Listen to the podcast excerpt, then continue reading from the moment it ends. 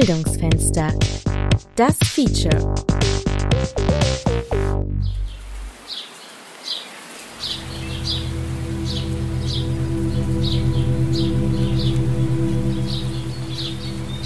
Rückblick. Frühling 2021. Mitten in der Pandemie.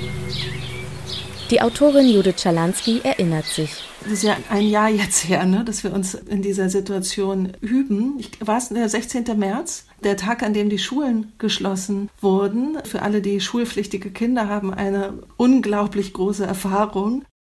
Ein Jahr später ist der historische Moment für viele längst zum Alltag geworden. Das Merkwürdige ist, dass wir alle diese Erfahrungen dieser Zeit auf eine Weise teilen und gleichzeitig eben überhaupt nicht teilen, weil jeder zu Hause sitzt und jeder seine ganz eigenen Probleme hat, den Alltag zu bewerkstelligen, abgesehen von denen natürlich, die Angehörige haben, um die sie sich sorgen, die sie deswegen nicht sehen können oder eben auch die erkranken und womöglich auch daran gestorben sind. Insofern ist sozusagen die die Fallhöhe sehr, sehr unterschiedlich. Das, was vorher noch selbstverständlich war, hat plötzlich einen ganz besonderen Wert bekommen. Wir verzichten auf vieles und erfahren dabei im Alltag immer wieder kleinere und größere Verluste. Je nach Lebenssituation und Mensch vermissen wir ganz unterschiedliche Dinge.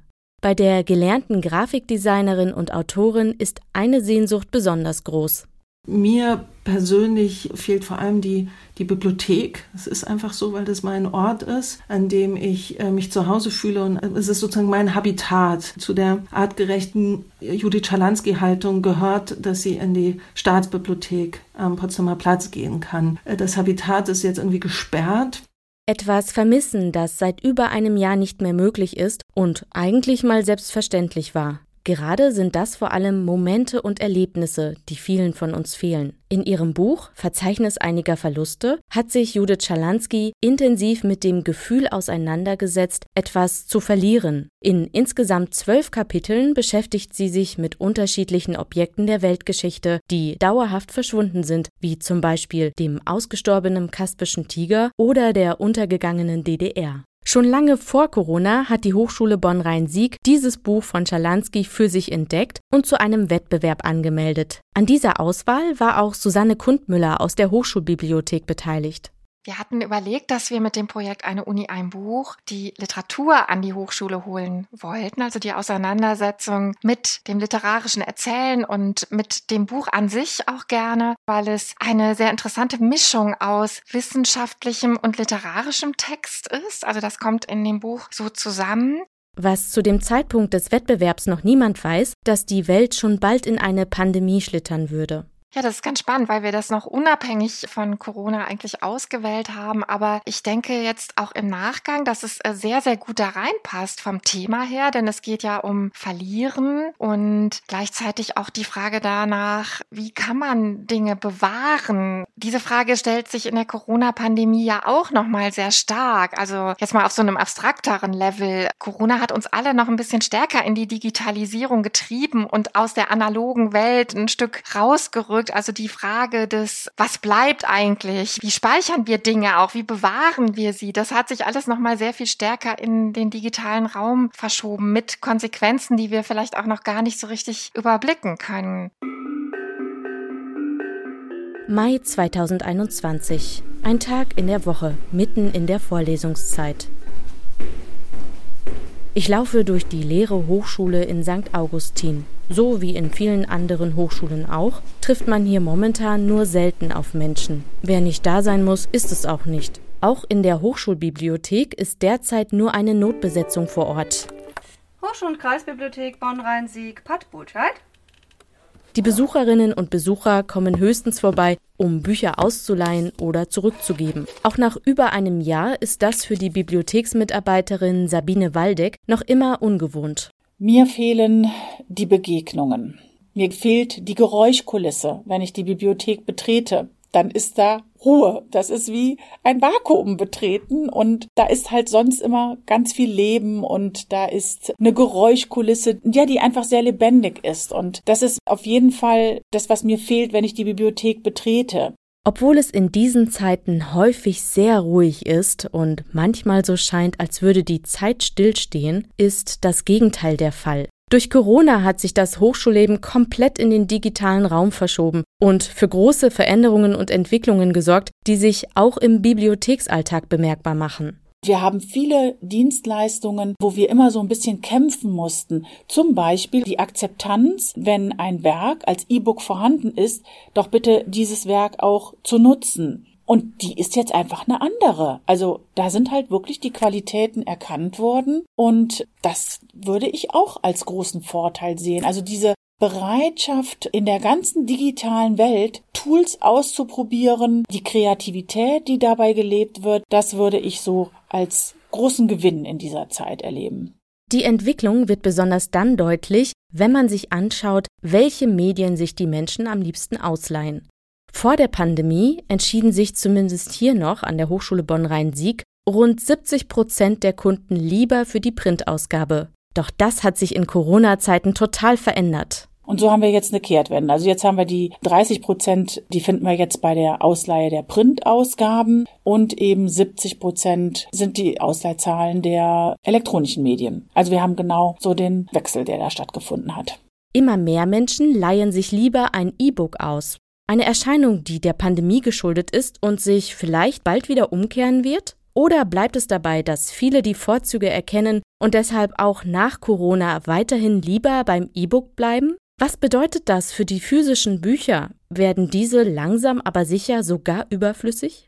Nein, ich glaube, dass das so schnell nicht passieren wird, sondern dass es diese vielen verschiedenen Kanäle gibt, ist ja auch was Gutes. Und ich drucke mir jetzt zu Hause auch keine Bücher aus. Aber wenn ich ein Paper finde zu einem Thema, was ich brauche, bin ich sehr glücklich darüber, dass ich das ausdrucken kann oder eben vielleicht sogar den Text rauskopieren kann, wenn es in einer mir nicht zugänglichen Fremdsprache ist, über DeepL mir zugänglich machen kann. Es gibt wahnsinnig wunderbare Möglichkeiten des Wissenstransfers, der jetzt nur in dieser Digitalisierung möglich ist. Sogar die Buchliebhaberin und Gestalterin Judith Schalansky weiß also die Vorzüge der digitalen Medien sehr zu schätzen. Für das physische Buch hat diese Entwicklung in jedem Fall Konsequenzen. Alles, was jetzt gedruckt wird, muss eben auf eine Weise auch klar machen, warum es als Buch auf die Welt gekommen ist und nicht in einem anderen Medium. Das heißt, es gibt eine Möglichkeit, sich auf die Qualitäten des Buchs noch mal mehr zu besinnen. Und natürlich braucht man für physische Bücher vor allem eines: Platz. Weil dieser bei vielen Leserinnen und Lesern zu Hause oft knapp ist, werden die offenen Bücherschränke immer beliebter. Man findet sie inzwischen in vielen großen und kleinen Städten an vielen Ecken. Und auch bei Judith Schalansky heißt es immer wieder Abschied nehmen um Platz für neue Bücher zu schaffen. Es muss auch ein Kreislauf sein. Ich sortiere ständig wieder aus. Ich bin natürlich eine schreckliche Sammlerin und bin aber auch immer dabei, die auch wieder in die Welt hinauszuschicken und loszulassen, damit der Kreislauf eben, also der darf nicht stocken bleiben, ne? sonst ist das das Ende, das wissen wir ja alle. In diesem Bücherturm zu Hause denke ich, okay, das wäre wahrscheinlich der passende Tod von seinen eigenen Büchern erschlagen. Am besten natürlich noch von den ungelesenen. Das wäre die absolute Rache. Und auch wenn der ungelesene Bücherstapel bei vielen von uns für ein schlechtes Gewissen sorgt, entscheiden wir uns längst nicht mehr nur aus nostalgischen Gründen für die klassische Printausgabe. So wie Studentin Laura Strauß. Ich finde es halt persönlich auch viel angenehmer, mit Büchern zu arbeiten, also dann wirklich mal in ein normales Buch zu schauen, sich vielleicht auch was zu markieren und irgendwie da irgendwie Post-its dran zu hängen. Man schaut eh schon so viel auf den Laptop jetzt und ich persönlich bin schon eher der Fan davon, wirklich in Bücher reinzuschauen. Also ich kann es mir besser merken und die Informationen besser aufnehmen, wenn ich das wirklich so schwarz auf weiß auf Papier habe. Dann heiße ich jetzt doch mal offiziell alle ganz herzlich willkommen hier in der Hochschulbibliothek der Hochschule Bonn-Rhein-Sieg in St. Augustin.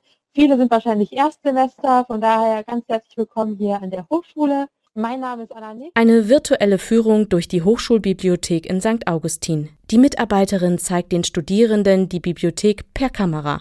Neue Formate wie diese oder die sogenannte Bib-Blanche ermöglichen Studierenden und Bibliotheksmitarbeitern einen direkten Austausch.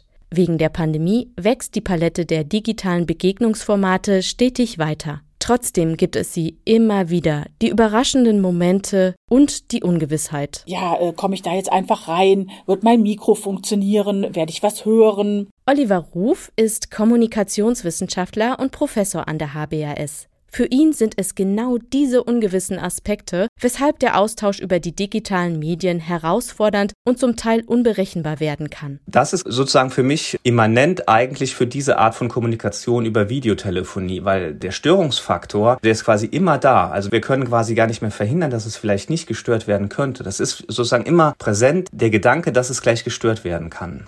Und die Studierenden? Als Digital Natives bringen die meisten von ihnen viele der technischen Kompetenzen mit, um durch den Pandemiealltag zu kommen. Gute Voraussetzungen also, um das Studium gänzlich ins eigene Zuhause zu verlegen. Paul Zervas studiert nachhaltige Sozialpolitik im vierten Semester. Als ich für mein Studium nach Bonn gezogen bin, habe ich für mich tatsächlich auch die Bücherei als Lernort entdeckt und das hat mir immer sehr gut getan, dass ich meinen Arbeitsplatz von meinem Zuhause quasi trennen konnte. Und jetzt verschmilzen da halt die Grenzen und man hat gar keine andere Möglichkeit. Das bedeutet, man musste da auf jeden Fall sein Lernverhalten dementsprechend anpassen. Und das funktioniert mittlerweile ein bisschen besser als am Anfang. Aber ich freue mich auf jeden Fall, wenn irgendwann die Bücherei als Lernort wieder aufhat, weil das doch schon einiges dazu beiträgt, dass man effizienter arbeitet, zumindest aus meiner Sicht. Die Bibliothek als Lernort. Gerade wer nur wenig Platz zu Hause hat, weiß diesen besonders zu schätzen. Für manche wird er sogar zum zweiten Zuhause. Er gilt in Nicht-Corona-Zeiten als sozialer Treffpunkt mit anderen Studierenden.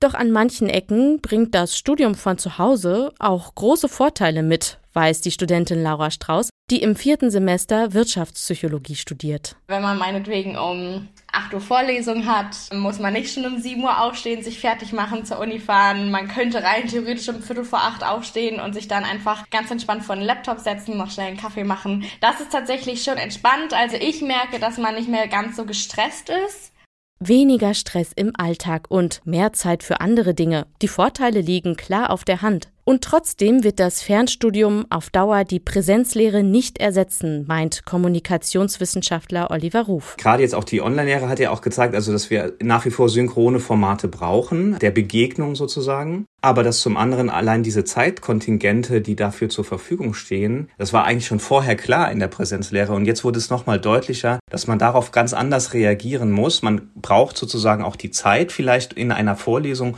um 90 Minuten einen Gedanken entwickeln zu können aber die Voraussetzung zur selben Zeit am selben Ort damit zu sein, ist sozusagen verflüchtigt worden.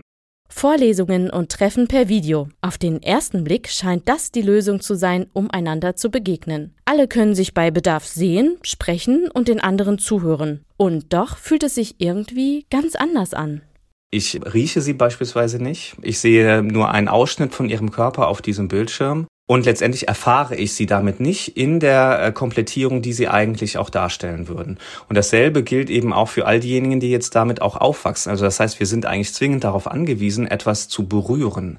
Obwohl man sich sieht und hört, ist es einfach nicht das Gleiche. Doch womit hängt das zusammen? McLuhan hat mal die Taktilität, also der Berührungssinn, als den Supersinn der menschlichen Wahrnehmung und letztendlich auch der Medienwahrnehmung dann auch bezeichnet. Wir müssen etwas anfassen und berühren können, auch in so einem ja, metaphorischen Sinne, um überhaupt jemandem begegnen zu können sich endlich wieder in echt zu begegnen. Das scheint jetzt im Juni 2021 gar nicht mehr so fern. Seit einigen Wochen steigt die Hoffnung, dass das schon bald wieder möglich ist. Die Rückkehr zur Normalität, zu einem Leben, so wie es vor Corona war, mein Eindruck ist, dass eben bestimmte Dinge auch bleiben werden und dass womöglich Corona auch nur ein Begriff sein kann für eine Wunde, die sich nicht mehr schließen lässt, also die nicht mehr verheilt. Und dass, so wie bestimmte Kulturtechniken aufgekommen sind und die weiter fortgeführt werden können, wird es sicherlich nochmal ein Umdenken geben in der Art und Weise, wie wir einkaufen, wie wir uns in der Freizeit bewegen, wie wir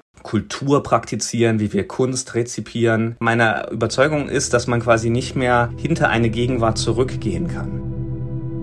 Sie hörten zwischen Büchern und Bibliothek. Ändert Corona alles? Ein Feature der Hochschulbibliothek Bonn-Rhein-Sieg. Redaktion Katrin Berchner.